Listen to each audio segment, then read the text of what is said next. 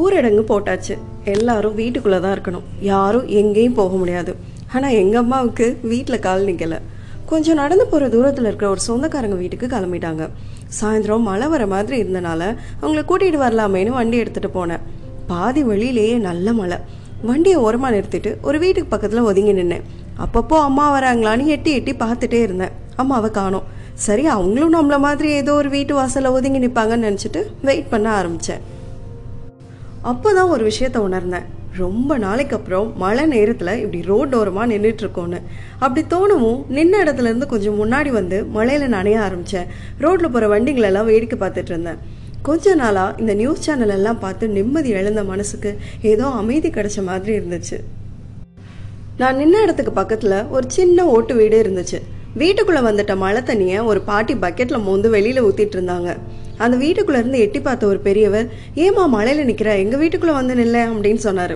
இல்லை பரவாயில்ல இருக்கட்டும்னு சொல்லிட்டு நான் சரின்னு நனையாமல் ஓரமாக போய் நின்றுட்டேன் வீட்டுக்குள்ளே போன அவர் ஒரு கொடையோடு திரும்பி வந்தார்.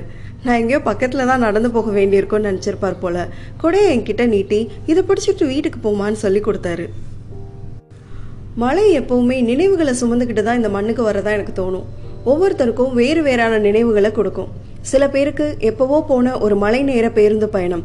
சில பேருக்கு மிளகா பஜ்ஜி சில பேருக்கு சூடா டீ சில பேருக்கு மொட்டை மாடியில காய போட்ட துணி. இன்னைக்கு இந்த மலை இந்த பெரியவர் மூலமா நான் கடந்து வந்த சில எளிய மனிதர்களோட அன்பை எனக்கு நினைவுபடுத்துச்சு. நான் காலேஜில் படிச்சுட்டு இருந்தப்போ ஒரு நாள் பஸ்ஸில் போயிட்டு இருந்தேன். சரியான கூட்டம். ஸ்டாண்டிங்கில் தான் இருந்தேன். காலையில் சாப்பிடாம வேற வந்துட்டேன். கொஞ்ச நேரத்தில் தலை சுத்த ஆரம்பிச்சிருச்சு. மயங்கி விழ போனேன். அப்போ ஒரு குரல் கேட்டுச்சு. அம்மாடி என் புள்ள அப்படின்னு. என் பக்கத்து சீட்டில் உட்காந்துருந்த ஒரு கிராமத்து அம்மாவோட குரல். அப்புறம் அவங்க என்ன சீட்டில் உட்கார வச்சு என் முகம் எல்லாம் தொடச்சி விட்டு எனக்கு குடிக்க தண்ணி எல்லாம் கொடுத்தாங்க.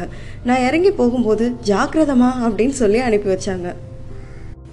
அதே மாதிரி என் பிறந்தநாள் அன்னைக்கு பேனாவை பரிசாக கொடுத்த ஒரு வயசான பஸ் கண்டக்டர் ஒரு முறை நான் வழி தவறி போனப்போ நான் அடுத்த பஸ் ஏறி சேஃபாக போகிற வரைக்கும் என் கூடவே உட்காந்துருந்த அந்த பஸ் ஸ்டாண்டில் பெட்டி கடை வச்சுருந்த ஒரு அம்மா. இப்படி நான் கடந்து வந்த இளையவர்களோட அன்பு நிறைய இருக்குது எனக்கு மட்டும்தான் இல்லை உங்களோட வாழ்க்கையிலையும் இந்த மாதிரி அன்பை அங்கங்கே ரிசீவ் பண்ணியிருப்பீங்க சிலது உங்களோட ஞாபகத்தில் தங்கியிருக்கும் சிலது உங்களோட ஞாபகத்தில் இருக்காது. அவ்வளோதான் நிறைய பேர் இழப்புகளை நம்ம சந்திச்சிட்டு இருக்கோம் நம்ம குடும்பத்தில் இல்லை நமக்கு நெருக்கமானவங்க குடும்பத்தில்னு இறப்பை இழப்பை எதிர்கொண்டுட்டு இருக்கோம் வாழ்க்கை மீதான நம்பிக்கையை அப்படியே கொஞ்சம் கொஞ்சமாக இழந்துட்டு இருக்க மாதிரி இருக்குது இந்த வாழ்க்கை இன்னும் எதில் தான் மிச்சம் இருக்குது அப்படின்னு நம்ம எல்லாருக்கும் தோண ஆரம்பிச்சிருச்சு.